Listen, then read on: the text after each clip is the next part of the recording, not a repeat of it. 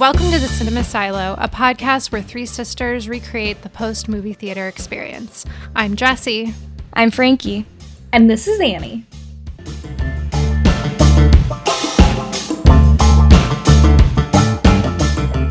Thanks for coming back for our second part of our summer series. Last week we talked about The Talented Mr. Ripley. This week it's my pick, and I picked Jaws. Um, this is not my favorite movie this is a movie that I thought fit the theme pretty well. And just a, a, quick synopsis Jaws is the 1975 film directed by Steven Spielberg, who was 27 years old at the time, very early in his career. Wow. It's set off the coast of Massachusetts in the summer, shark attacks terrorizing a small town called Amity. It's based off of a 1970s novel of the same name by Peter Benchley. And it's basically the story of this town being terrorized and then the hunt for the shark. I, I think this movie was a lot of fun to rewatch. Mm-hmm. Um, what, what did you guys think of it? Jaws was so much better than I remembered. Totally. Yeah, agreed. Worth revisiting. Yeah, when we were kids, I'm sure, you know, we definitely watched this. But watching it again for this, like, summer series, I saw it totally differently, and I have a much deeper appreciation for it than I did as a as a kid. Mm-hmm. I love revisiting these things that I watched years ago and seeing like a whole other political or economic layer. and this is definitely one of those movies. Like full disclosure, I, I read the book before I rewatched it, and because I was thinking, you know, who wrote the book? I didn't even know it was, it was Peter book. Peter Benchley. Yeah, yeah. Right. Peter Benchley, who is a short cameo as a reporter on the beach in this oh, movie. Neat. Yeah, so and I hated the book. I thought it was terrible. Well, the the main thing I hated about the book was how racist and misogynist it was, but mm. what I really liked about it was that it, it had more of this economic political conflict between the police department and the police chief who wants to shut down the beach to keep all the citizens safe mm-hmm. from the shark attack. And then um, politicians who want to keep the economy of the town going, who don't want to drive away the summer business because that's what they survive on. They need to earn all their money in the summer months from vacationers, right. from long term rentals, so that people can even survive through the winter. That is laid out so much more clearly in the book. And you, I think you have to search for it a little bit in the movie. Yeah. I mean, to me, that reminded me so much of COVID because it's like something's going to kill everybody, but the businesses just want to stay open and the government won't act. And, you know, no one listens to the scientist. Right. yes. Martin, you, you going to shut down the beaches on your own authority? Well, what other authority do I need? Well, technically, you need a civic ordinance or a resolution by a board of selectmen. That's just going by the book. We're really a little anxious that you're, uh, you're rushing into something serious here. Yeah, I totally didn't remember that aspect at all, like the tension between the different parties. Totally didn't remember anything but the shark and yeah. the scene on the boat. All I remembered was the scene where the men sit around yes. and drink and talk about their scars. I remembered the shark and a couple of like the cinematography parts of this movie and the yeah. editing that you know the dolly zoom there are a couple elements of this film that are so famous that it's become that mm-hmm. in my mind yeah. but actually watching it uh, shocking, especially watching it after the year of 2020. It was a totally different experience. like, and yeah. uh, and Jessie had read the book, and so she knew.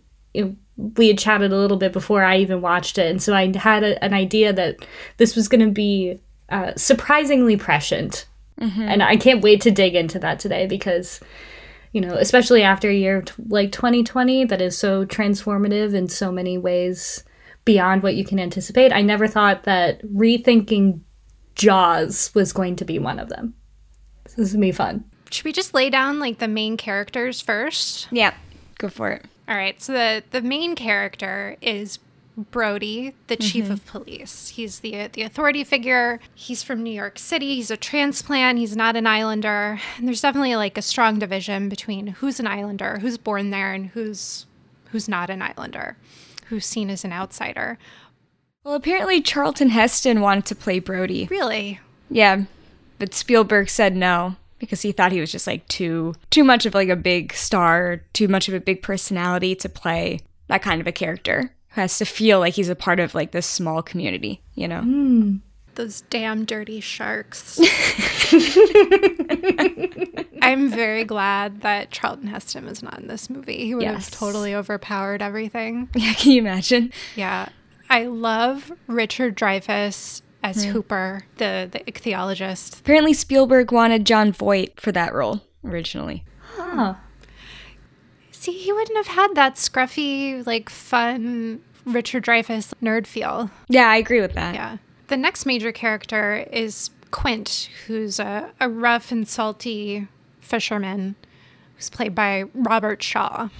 So the, the movie, in my opinion, really gets good and is most memorable about it halfway through. It's the last half when they're on the boat. Mm-hmm. In the first half, like, all the shark attacks happen, suspense building, the politics, and then eventually it's these three men like on a boat chasing the shark or the shark chasing them. Well, Robert Shaw himself, Robert Shaw was an alcoholic. Mm. And we'll probably get into the dynamics between these three men as we yeah. talk about the movie. But a huge thing in the movie is the antagonism between Robert Shaw's character Quint and Richard Dreyfuss's character of Matt Hooper. Apparently that was real on set, but the two of them could not stand each other. And Robert Shaw's alcoholism was actually a real problem because there are many scenes in the movie, memorable scenes, where he is supposed to be intoxicated, and apparently he would just turn into a real just piece of work whenever he had anything to drink. Famously, Richard Dreyfuss just took a drink out of Robert Shaw's hand and threw it into the ocean. just like to make a point. Like someone needs to cut this guy off. One of my favorite scenes is is the scene when they're all drinking together. Uh, it's when they're on the boat and they're comparing scars, and they seem to finally be bonding. Quint's character is like, okay, yeah, you can hang, Hooper. Like, you've got the scars to prove. Yeah. Right. But it's also so masculine. It's so masculine because they get mm-hmm. so competitive with each other. Even though they're bonding and this is as tender as it gets, they're still competitive. where they yeah. literally have their legs on the table over each other by the end of this conversation. You want a drink? Drink your leg? I'll drink to your leg. Okay, so we drink our legs. like one of the things that Jaws is really known for is following the the don't show the monster rule. Yes. Like the idea of you never show the monster that makes it less scary once you finally see the monster. So, what do you guys think about that? It's the same technique used in Come and See, which we talked about right? Yeah. This idea of the encroaching monster. Um, it's very Hitchcockian. What's actually scary is when the audience knows what's going to happen, when the audience knows more than the people on screen, and we have to watch it play out. So that's kind of what happens with Jaws up until the end when they're actually on the boat trying to get the shark. Like, we know the shark is in the water, but the people don't. And that's where the fear comes in what's what's more scary is the is the encroachment, is the unknown, is is knowing that there is a monster who's going to come. Not actually the monster itself. Although like the shark is pretty scary too, I'm gonna say. I love how it's not just what they don't show, it's also what they don't mm-hmm. say. Mm. That a lot of the dialogue in this film is very minimal and it's mostly based in a visual language to communicate what's going on after the first attack on the first girl who's killed by the shark, I mean, Chief Brody won't even say that that's what killed her. We see him sit down to a typewriter and say, possible cause of death, shark attack. And he never says it to anyone around him. Mm-hmm. And that just, that's one of the first things that drove home to me that, oh, wow, this is going to be a movie that relies heavily on watching what unfolds and we're not going to tell you. We're not going to say out loud what's happening. And we're going to just rely on the visual language and the editing and all of the tricks of cinema to tell mm-hmm. this story. so in researching this, I found out a lot about the history of the production of the movie mm-hmm. that they were really limited. And so a lot of the things that ended up in the final movie and that make the movie so great are things that they had to do to adapt and to compensate for a lot of production issues. Um, so they had mechanical sharks, but and they had originally wanted to show the shark the producers had even suggested that they train a great white shark. Oh my um, gosh! so, oh, and so they awesome. Like, yeah, so like Spiel, Spielberg got um, this guy Bob Mady or Maddie, um, who made the squid prop for the 20,000 Leagues Under the Sea. Oh. So he was supposed to make the shark that we would see. And there were three sharks, like one where you could film it from the right, one where you could film it from the left, and then another that was like a full shark head.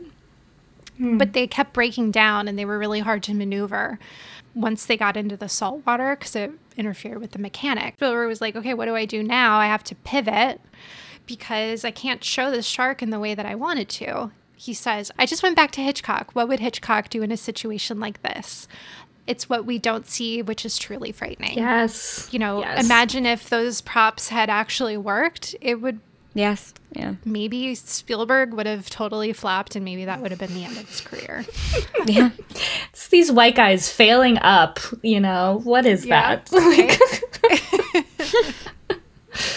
and then the the script. It went through four or five different writers, four or five different drafts the final scriptwriter was Carl Gottlieb, who's actually a sitcom writer.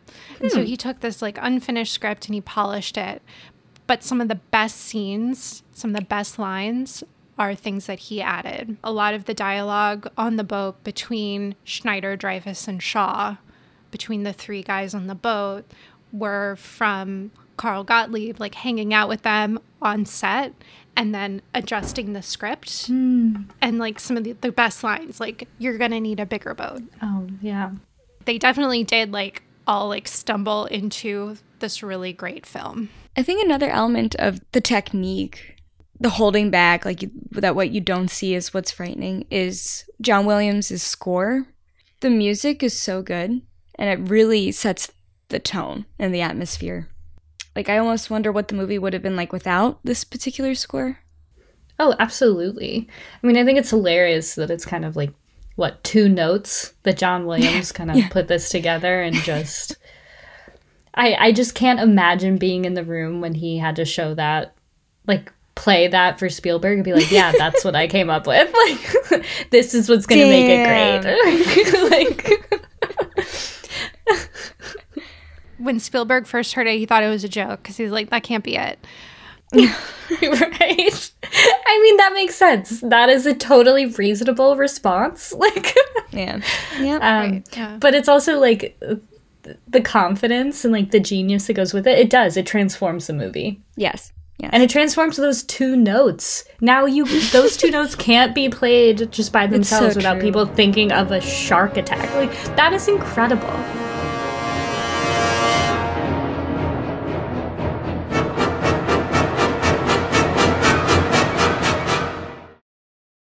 Also think that the music throughout the movie, beyond just the sharks theme, I guess, right, is what you would call it, um, but the music throughout the rest of the movie is also excellent and and absolutely. I was trying to imagine by the end, what would this scene be like if you didn't have this music soaring and mm-hmm. making him climbing up right now look like the most heroic thing I've ever seen, right? Yes. It really does play such a pivotal role in transforming a lot of their actions either into something ominous or heroic.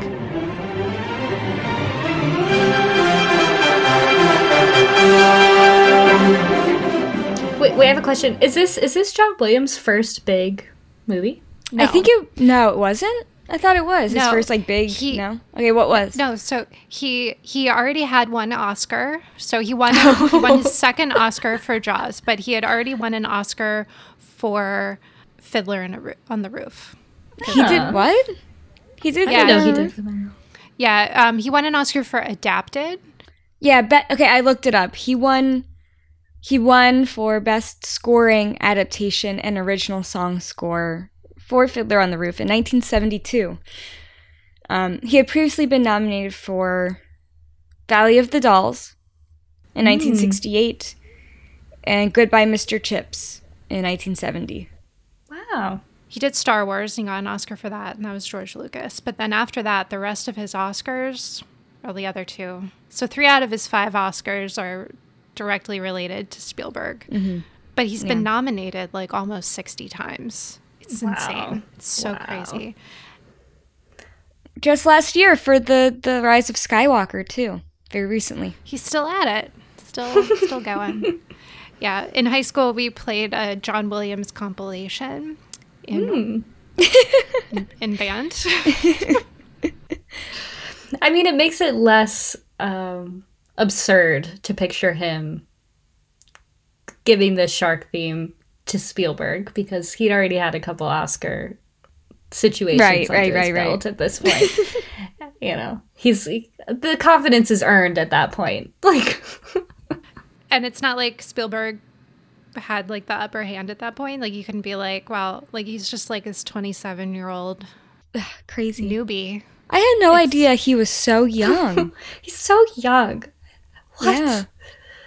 And he went, so the schedule for the shooting was f- supposed to be 55 days. It went 159 days because Ugh. of the challenges of the weather and technical issues and because like shooting the boat scenes they had to wait until there were no other boats in the background because they didn't have the digital editing where they could just make them disappear mm. like they had to wait until like like it was just wild oh right gosh. that makes my stomach hurt and and it went way, way, way over budget. Ugh, just like of course man. it did. Yeah.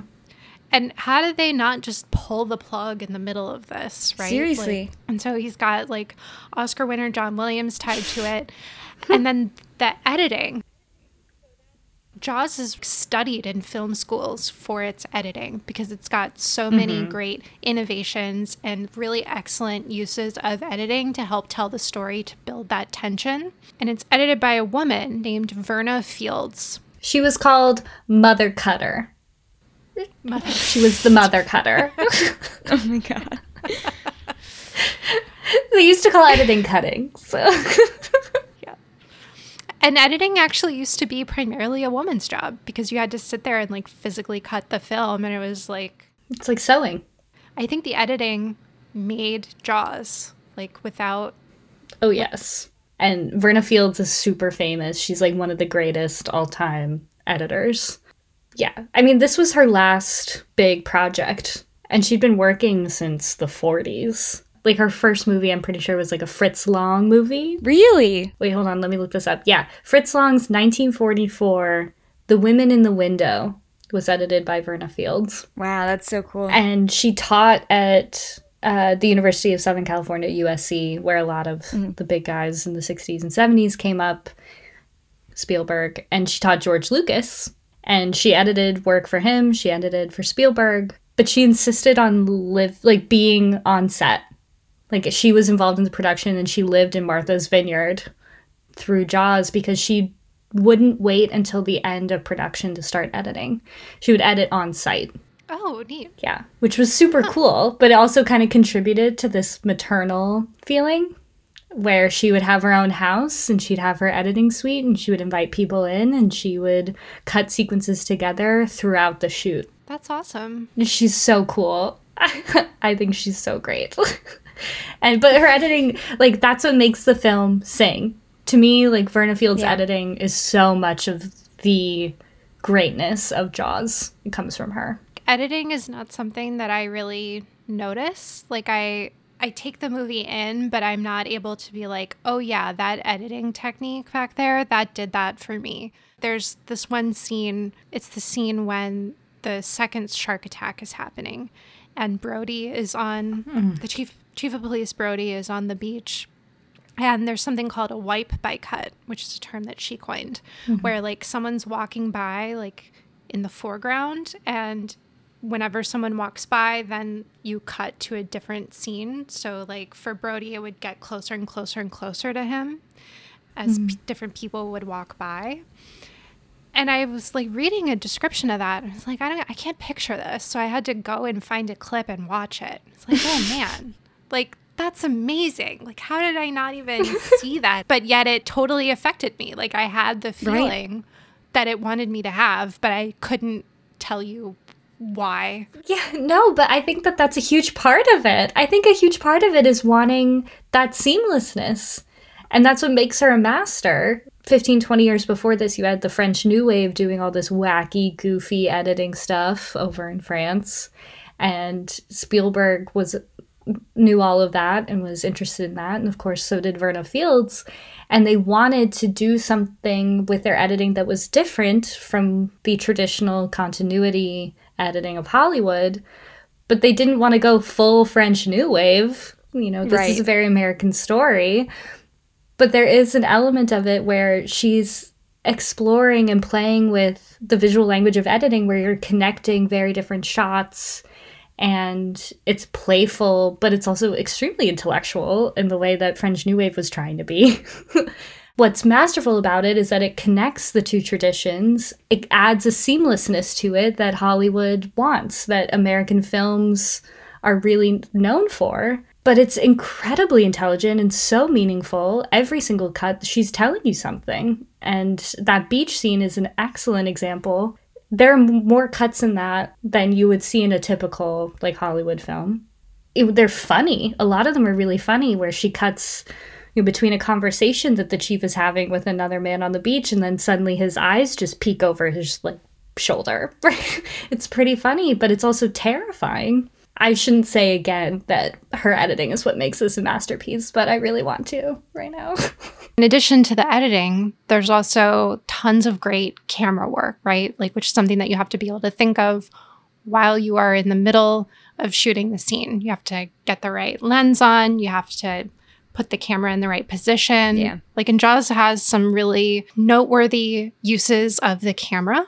Yeah. So, one of the ones that I remember learning in school was the long shot when we get a conversation between Chief Brody and Mayor Vaughn. And it's when mm-hmm. Brody has just found out that there's a likely shark on the loose that has just killed a young woman.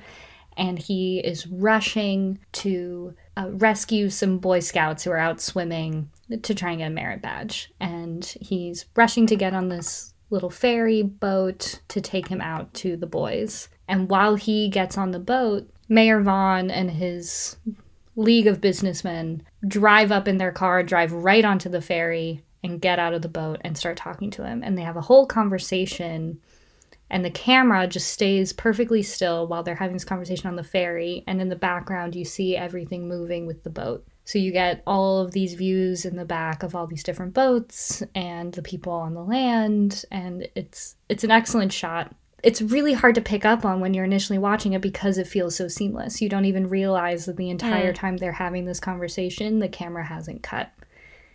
And uh, even at the end of it, the chief and the mayor step to the side away from the other men to have a private conversation.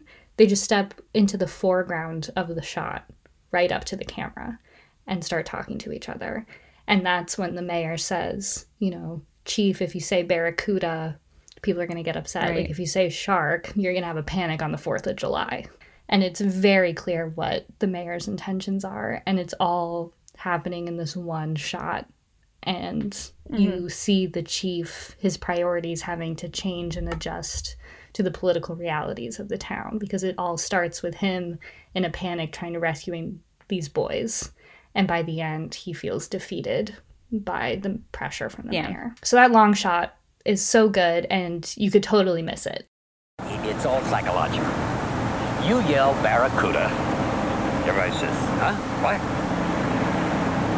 You yell shark. We've got a panic on our hands on the 4th of July.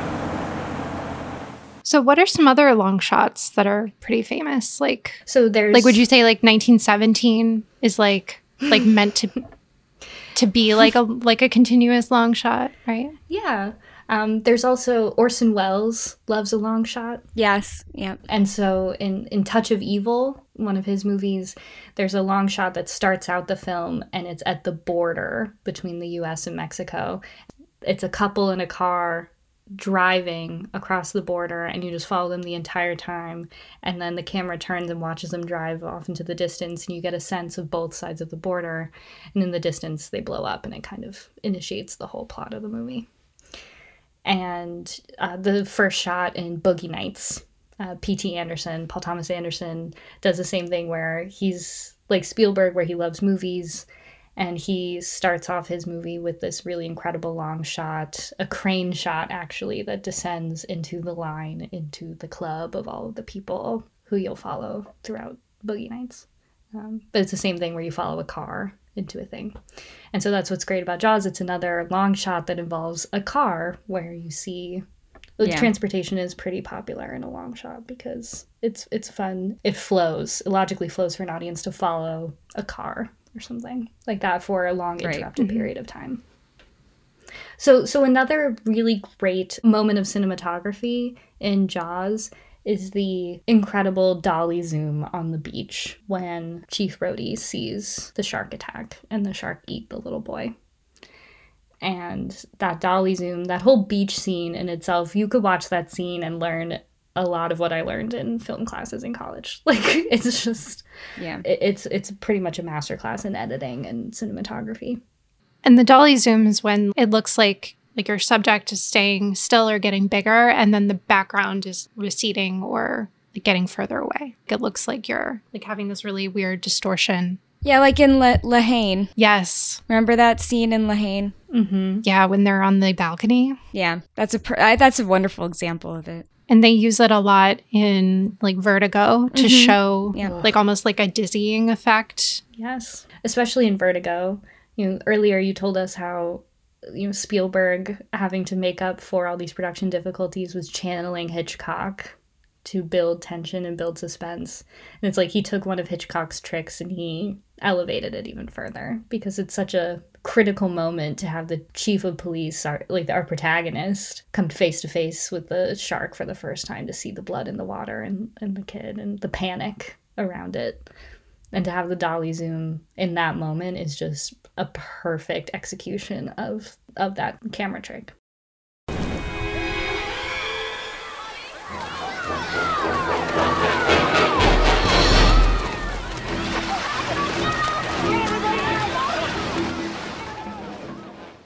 This is considered the first major summer blockbuster, right? When I was rewatching it, I was very surprised by how artistic it really was. Not that a blockbuster can't be artistic. I was just really surprised by sort of the depth of some of the storytelling and, of course, the editing compared to how we would consider more contemporary blockbusters, like the evolution of the blockbuster. Mm. I mean, Annie, you know more about like film history. There was the new Hollywood, right? Yep. Mm-hmm. Like the 60s and 70s. When when would we consider that over? Is Jaws a part of that because it's Spielberg and he was like a director, not and it wasn't the studio, or is it considered the beginning of the end of that? Like where does Jaws fit into this change in Hollywood in the 70s and 80s? Yeah, I I'm not really sure. I think that Steven Spielberg I mean, of course he's revered, but I think it's also it's not cool to say that you love Steven Spielberg, right? right. You know, because he became he's so mainstream, he's so universally yes. beloved, and he was so acclaimed that I think it's not. I don't know a lot of film students who say they love Steven Spielberg, and when I think of you know Steven Spielberg fans, I think of Dawson from Dawson's Creek, right? who was obsessed with Steven Spielberg, and his whole character is built around wanting to become the next Spielberg. Maybe you guys don't love Dawson's Creek like I do, but his whole bedroom is just full of movie posters, and the Jaws movie poster is on his wall throughout the course of the show. Like, I'm looking at his filmography right now. He's got a lot of hits, but he also has a lot of misses. I don't think anyone would argue that, like, Schindler's List and Saving Private Ryan aren't trying to be serious art. I think but he's trying in both of those movies to do that. But he definitely, I mean, these these blockbusters, he's definitely made more traditional blockbusters like Indiana Jones, right? Oh, so good! Um, I love Indiana Jones. Yeah, so good. Catch Me If You Can, which is one of my favorite movies, but there's not like a lot there with Catch Me If You Can. It's like it's a great popcorn movie in my opinion, and I love it. Okay, pause. What does that mean? Dig deep. What does that mean? Because shouldn't Jaws be a popcorn movie? But I think that there's more interesting stuff going on in Jaws in terms of the direction, the editing, the music than is going on in Catch Me If You Can. Does that make sense? I mean, I agree. He also he also directed The Color Purple in 1985, which I always forget that was Spielberg. That was on Dawson's bedroom wall. He's done some very serious movies and he's done them very well. Like he, you know, he's not um he's not a Michael Bay. That's true. Like Spielberg, I don't know. I think appropriately rated. What do you guys think? I think so because I think that a lot of the greatness of this of Jaws isn't necessarily Spielberg. I think it's John Williams. I think it's Verna Fields. I think it's that he had a great team behind him. He's 27.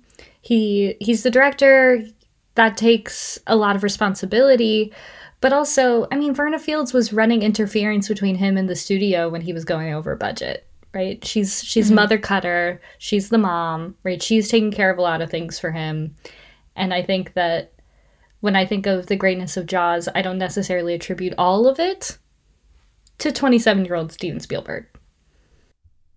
Sure, sure. Well, I guess like what's the director's job in a movie? Like what can the mm-hmm. director take credit for? Is it bringing together all these people? Is that or that's the producer? Right. Right. I wouldn't say that Spielberg's an auteur. You wouldn't. I don't think that there's a specific no. style that I associate mm-hmm. exactly with Spielberg. I think there's a feeling. Yes. Yeah, definitely more of a feeling. Yes. Yeah. It's always like a hope. Yes. There's a sentimentality to Spielberg's yeah. movies that feels very American. Like you were talking about like French mm-hmm. New Wave and stuff. It feels so American. Agreed. Even Schindler's List, the the the approach, the atmosphere, the optimism, the hope, as Annie said. I think the sentimentality. Yeah. These are movies that are made with emotion, even though they're blockbusters, even though they're action movies. Um, there's always a interest in like childhood or space or, or something bigger than yourself that connects people. Even in Jaws, even though these three men um, are so different, have all these issues, ultimately they're they're united in the face of this larger uh, force, right? Oh mm-hmm. yes, I really want to talk about this. I want to talk about how Jaws brings people together. okay, let's talk about it. Let's do it. In Jaws, there's so much more of a class dynamic than I ever mm-hmm. realized before. The character of Quint is this kind of salty fisherman, and he's a veteran of the Second World War.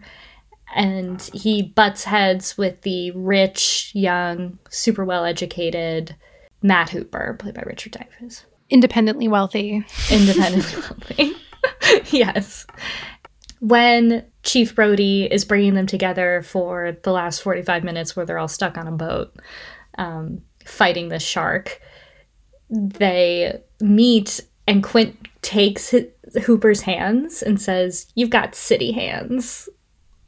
Mm-hmm. and and Hooper is so offended. He's like, I'm not gonna take any of this working class hero crap. and like throws a little fit. you got city hands, Mr. Hooper. Been counting money all your life. All right, all right, all right. Hey, I don't need this. I don't need this working class hero crap. They eventually have to become united against this common enemy of the shark that is trying to kill them. But even throughout when they're trapped on this boat together, they have different methods, they have different ways of going about things, they have vastly different backgrounds, and it's really hard for them to find common ground and come together. I, I think it's really worth us talking about and kind of digesting what that means because I think for me, when Brody does finally triumph over the shark in the final moments, it's a combination of these two men and their two backgrounds. When he is holding on and he has his gun and he shoots the canister and the gun is from quint and the canister is from hooper but it's the combination of the two that finally triumphs over the shark. Yeah he's like the kirk right?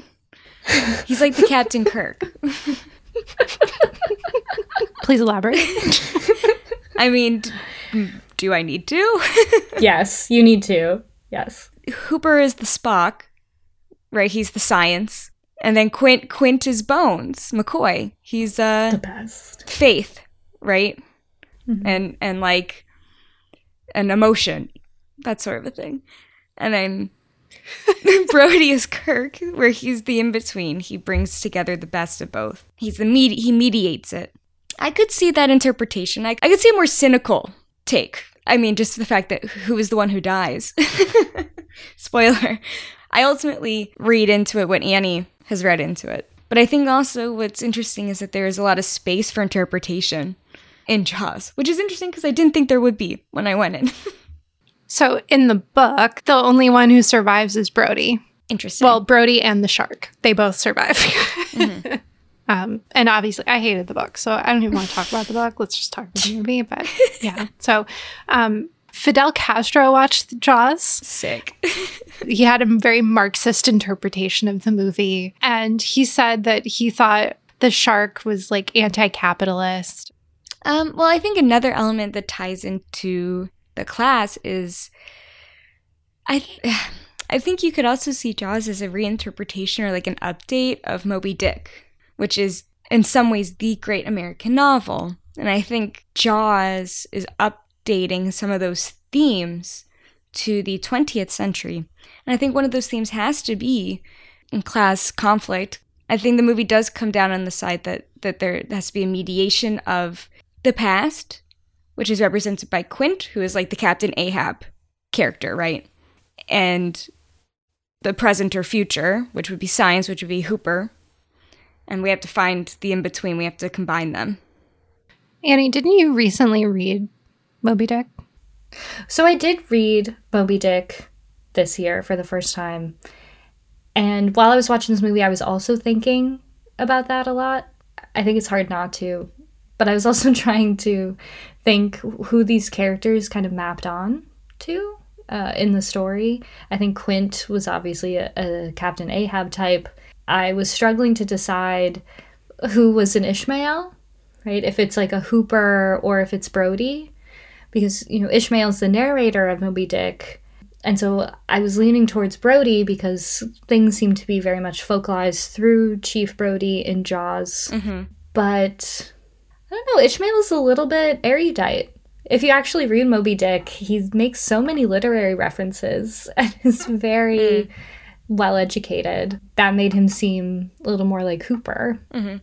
But I think as, you know, an American story, I think Moby Dick is very connected to Jaws. I also read when reading up on some trivia on the movie that Spielberg wanted the introductory scene for Quint to be him watching a film adaptation of Moby Dick in a movie theater hmm. and sitting in the back of the theater and laughing so hard that everyone gets annoyed and leaves the theater.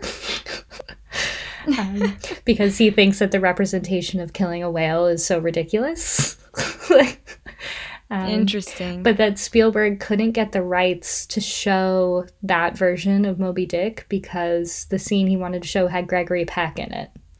And Gregory Peck refused to give up his rights and let him show it in the movie because he hated his own performance in Moby Dick so much that he didn't want it to be seen again really? by audiences. Yeah. Wow. How bad could it be? I don't know. it's a great question, but apparently he thought it was bad enough to refuse to grant permission to Spielberg to let it be used in the movie. Wow. For for class stuff, I think another interesting thing goes back to the introduction to Quint's character that Spielberg actually ends up using in the movie which I think is one of the best introductions and entrances for any character in any movie ever. And it's when Quint is sitting in the meeting, like kind of the town council meeting, and everyone's bickering, and he just scratches his hands down the chalkboard over yes. the doodle of the shark, and then gives that like gristly, growling speech. Y'all know me. Know how I earn a living. I'll catch this bird for you, but it ain't gonna be easy. It's bad fish. Not like going down the pond chasing bluegills or tommycods. This shark, swallow you whole. Shaking, Tenderizing. Down you go. And one of the things that he says in the speech I don't want no volunteers. I don't want no mates. There's too many captains on this island. Yeah.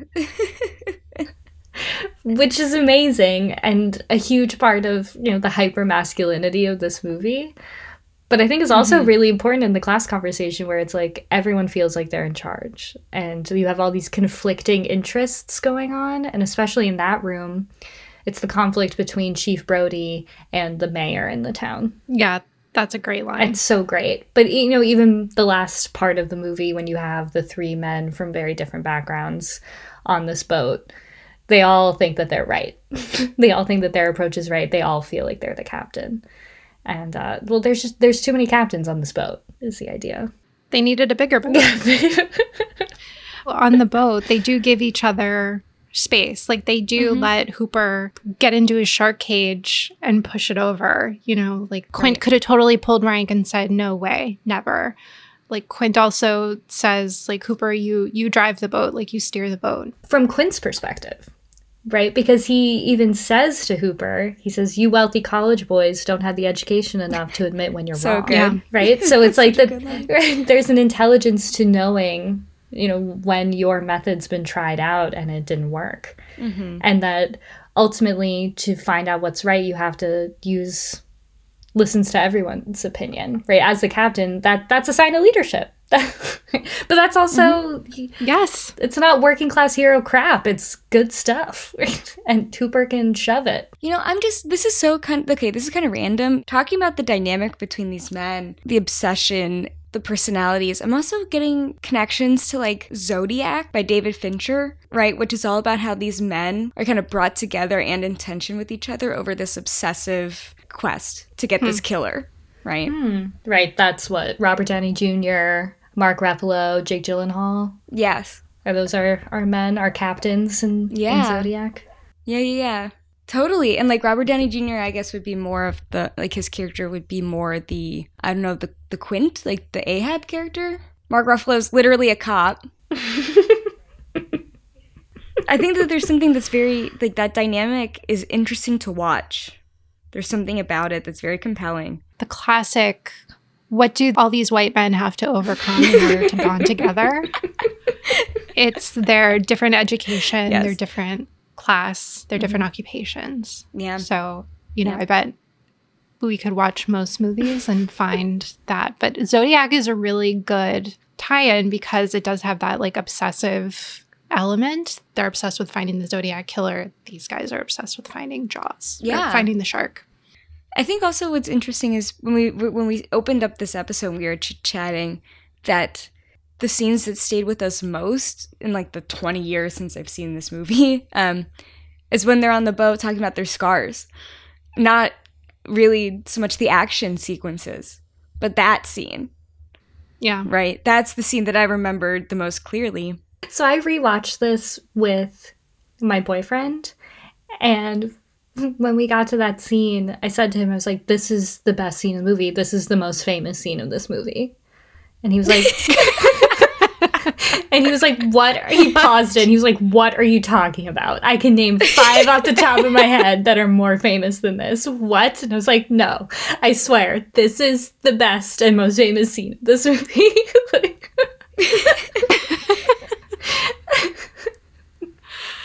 Um, Which so I, I, don't know. I don't know that I stand by that, but for some reason, when it started, I was so excited to see it again because I love it so much that I was convinced that everybody also loves the scene as much as I do. I seriously was like, this is the scene I remember the most from this whole movie. Yeah. How is that the case? It's crazy. I mean, it's excellent. Most famous scene in the whole movie is coming please, up. please call and write in with what you think is the most famous scene of this movie. I if know. it's not the scar sharing scene, you're wrong. Thank you. Yeah. I know it's the shark in the boat and we need a bigger boat. I get yeah, it. Obviously. Like I I logically understand. And the dolly zoom on the beach. I think the most famous scene is the opening scene, the swimming scene with the first. What? That's actually death. probably right. That's probably the most famous. Is yeah, it really? That's the most famous scene in this oh, movie. Oh man, that didn't even occur to me as an option. But yes, okay. I see it. There are a lot of good scenes in this movie. yeah, yeah like, it's, honestly, it's, shocking. Yeah. I remember Jesse saying that you we were gonna do this, and I was, I was like, oh, I guess. I think we all had that same feeling of like, okay, but yeah, now I'm sitting here arguing about like, well, this is one of the greatest scenes ever. That's the best introduction to any character in any movie. I'm just like, I've never expected this type of language to come out of my mouth talking about Jaws. A lot of superlatives coming from you. This is very interesting. So you see, like, shout out to my friend Leah, who was like, this is the best movie. It is worth revisiting. I was skeptical. Sorry, Leah. you were you right. Were right. Vindicated. I picked this movie not only because it's set in the summer and it's on a beach, and I desperately want to be on a beach mm. this summer at some point. um, not this kind of beach, but you know, no sharks, please. but it, it's also it's a summer blockbuster, and I really wanted to to do that. And my initial thought was like Independence Day. Yes, mm-hmm. that's a fun movie because Bill Pullman's in it. Ugh. Shout out, recognize Bill Pullman, but you know, I think there's more to talk about with Jaws, and also because it's the first blockbuster. I would really like to talk about the concept of the summer blockbuster. Yeah. So before Jaws, movies released in the summer were movies that the studio wanted to get out and like didn't really have high expectations for. And Christmas was like the main release period. But because Jaws was so delayed, it like basically tripled its production time, it couldn't be released for Christmas. So they decided to release it that summer. When they were testing it, audiences loved it. Mm-hmm. So they did this really intense ad campaign which has become the first hallmark, like one of the main hallmarks of a summer blockbuster. Really intense ad campaign leading up to a wide release in many, many theaters rather than a limited, mm. initial limited release and then a wide release. Mm. Wow. Um, so this was the first time that a studio had done this. And they repeated it again with the same success with Star Wars two years later. And then when you look at all the other movies where they've done that, it's been like mid to late June, pre 4th of July releases. What is the first movie that you think of, besides Jaws? What is the first movie that you think of when you hear summer blockbuster? I think of the first Transformers movie with Shia LaBeouf and Megan Fox. I do too. Yeah. Yeah, why is that? Well, because I think we were the right age. I was like 14 when that came out, I think. Yeah. Maybe 13. And I remember it was such a phenomenon. Yeah. Transformers like Megan Fox, like leaning over the car, mm-hmm, you know, mm-hmm. all that stuff, and Shia LaBeouf. I remember that being such a moment. And then the second one I think of would be the Avengers, like the first Avengers movie, which I think was 2012. Such a moment. Everyone knew that movie. Saw that movie. Do you know how old I was when Independence Day was released? How old? I was 14.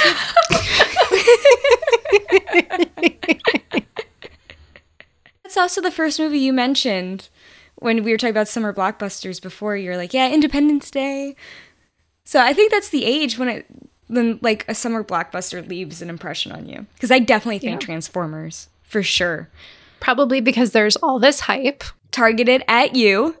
and you are psyched to go with your friends and maybe your family and go and see the movie. Yeah. It's an experience. I was trying to think of this movie as a movie that came out in the summer of 1975. And, you know, when I was thinking of kind of the class tensions and how informed my viewing of it was by the last year, like 2020, and mm-hmm. looking at Matt Hooper, Richard Dreyfuss is like a little Fauci esque character, and the mayor wanting to keep everything open, and you know, a business owner shouting in the town meeting, you know, 24 hours is like three weeks. like, like a lot of unreasonable responses to a clearly fatal and terrifying thing that's happening.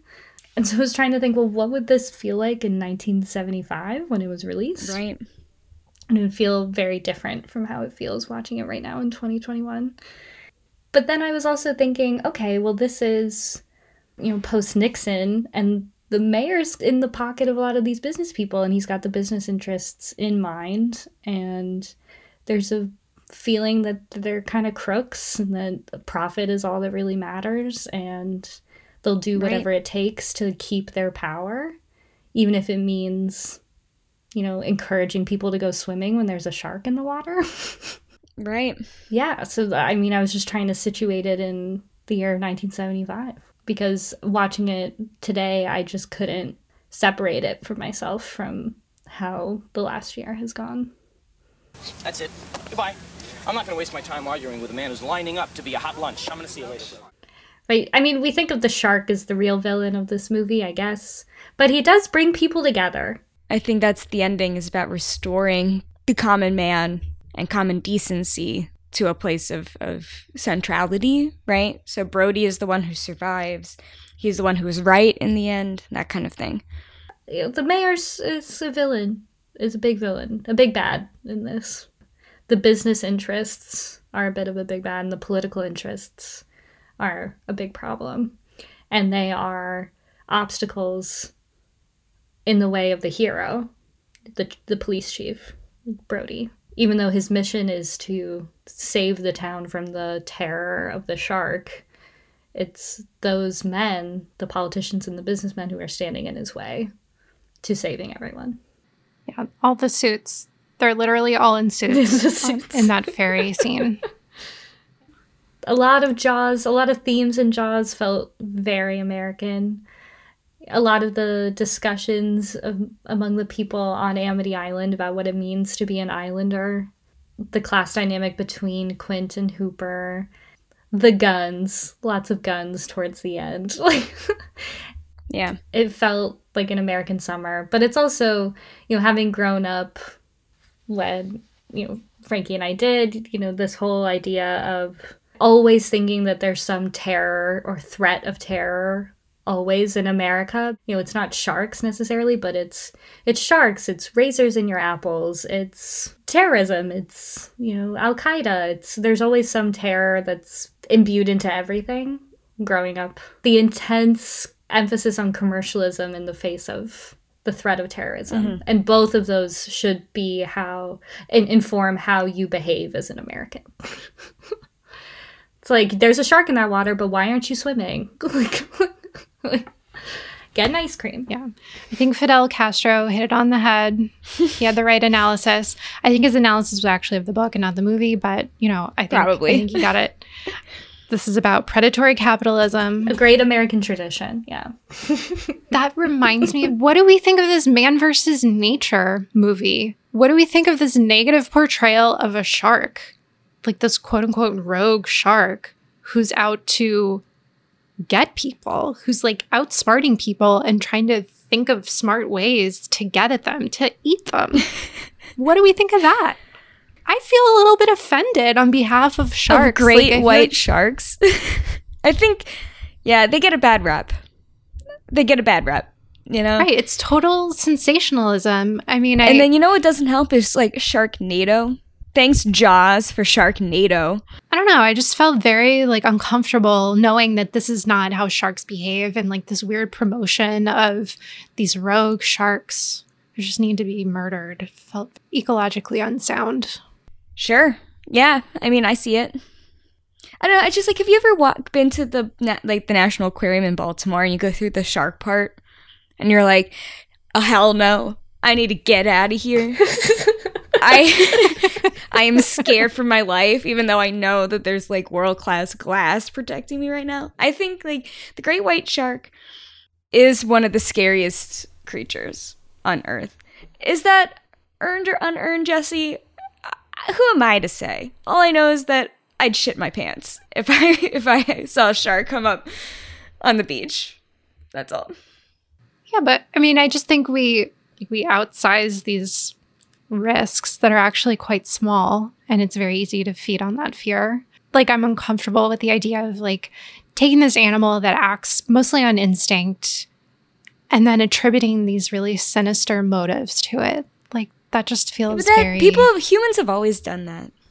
I know. Jesse, I, like I feel like I feel like you relate to the shark, Jesse, because the shark oh, was nicknamed Bruce on set after Spielberg's lawyer, and that's what you're actually offended about because you're a lawyer.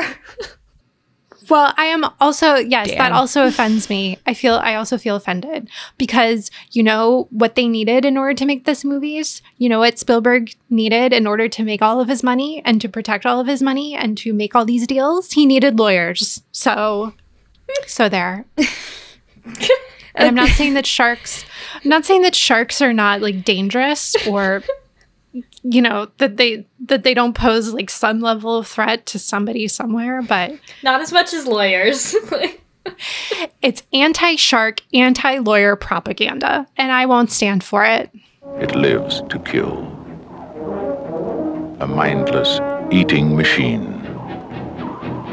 It will attack and devour anything it is as if god created the devil and gave him jaws.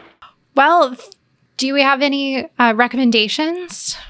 Yeah, so I'm going to just go with mine first. You know, I don't love horror movies, but one movie that I saw this past year for the first time that I really enjoyed that I would recommend because it has a lot of similar themes is The Host, which is a 2006 movie um, by South Korean filmmaker Bong Joon Ho. And it's about an aquatic monster wreaking havoc on a, a city in South Korea, a family. It's got like class issues, it's got family dynamics.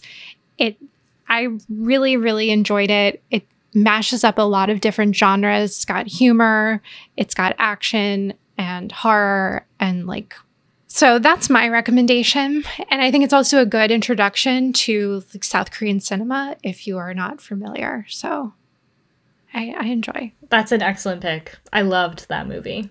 That was, and it was also excellent to watch this year in light of recent events. Annie, do you have a recommendation?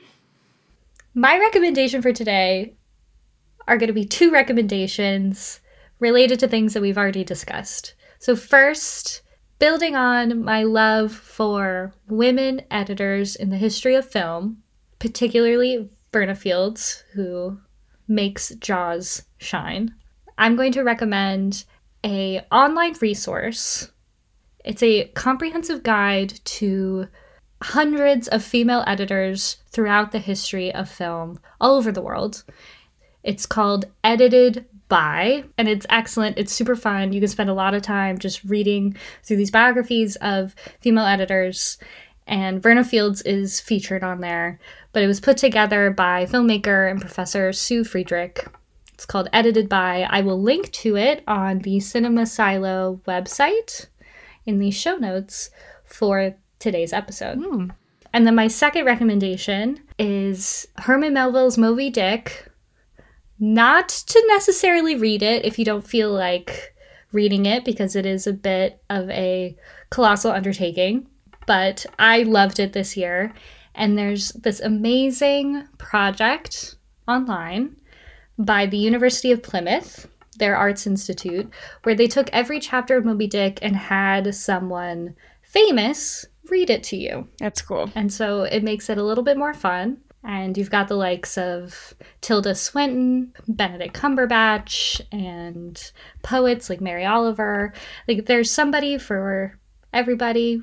It's really fun and it really brings it to life to have so many different people who love the story read it aloud to you. And it's available on so many different platforms. Again i will link to it on our website for today.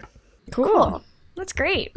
Okay i'm going to recommend also two movies my first recommendation is going to be uh, alfred hitchcock's 1963 movie the birds because i think that Spielberg took a lot from this movie um, and was very influenced by it. And I think if you're interested in the creation of Jaws, what went into the not only the the editing, um, but but the tension in general that he builds in that movie, The Birds is probably a good place to start. My second recommendation is going to be another man versus nature movie deals with some of the same themes that we talked about today with Jaws, but from a different perspective, from a different time, and with a female character as a part of the lead. So I'm going to recommend the 1960 Soviet movie Letter Never Sent, which three of us have seen. I really liked it. love it. I love that movie. It's so good. and it follows another movie I didn't think I would like that I loved. Like Yep. It doesn't have a monster. So it's not like the birds, it's not like the host, but it is man versus nature. And it follows um, a group of geologists, including a woman, uh, in Siberia as they go looking for diamonds. And they are trapped by a forest fire and they have to survive and find their way through the Siberian winter. And I recommend this because I think Jaws is a very American approach to man versus nature it's very masculine. I think Letter Never Sent has a very interesting female character. Very interesting dynamic between the characters, just like in Jaws, but from a Soviet perspective from 1960. So those are my two recommendations after Jaws. Awesome. Thanks for joining us this week. Come back next week when we'll have the final episode in our summer series. It's Annie's pick. And Annie, what are you picking? Next week, we will be talking about Alfonso Cuarón's Y tu mamá también. Yes, oh so good. Oh, Lord. All right, here we go. All right, Buckle stay up. tuned. uh, rate, review, subscribe on Apple Podcasts. Follow us on Instagram and Twitter at CinemaSiloPod email us at cinemasilo.pod at gmail.com. We're so excited that you're listening. We really appreciate it. Oh, and also head over and take a look at our show notes at cinemasilopod.com. We put a ridiculous amount of work into those show notes, and there are tons of links to everything that we talk about in these episodes, as well as our recommendations. So that's a great place. Head on over, and we'll see you next time in the silo.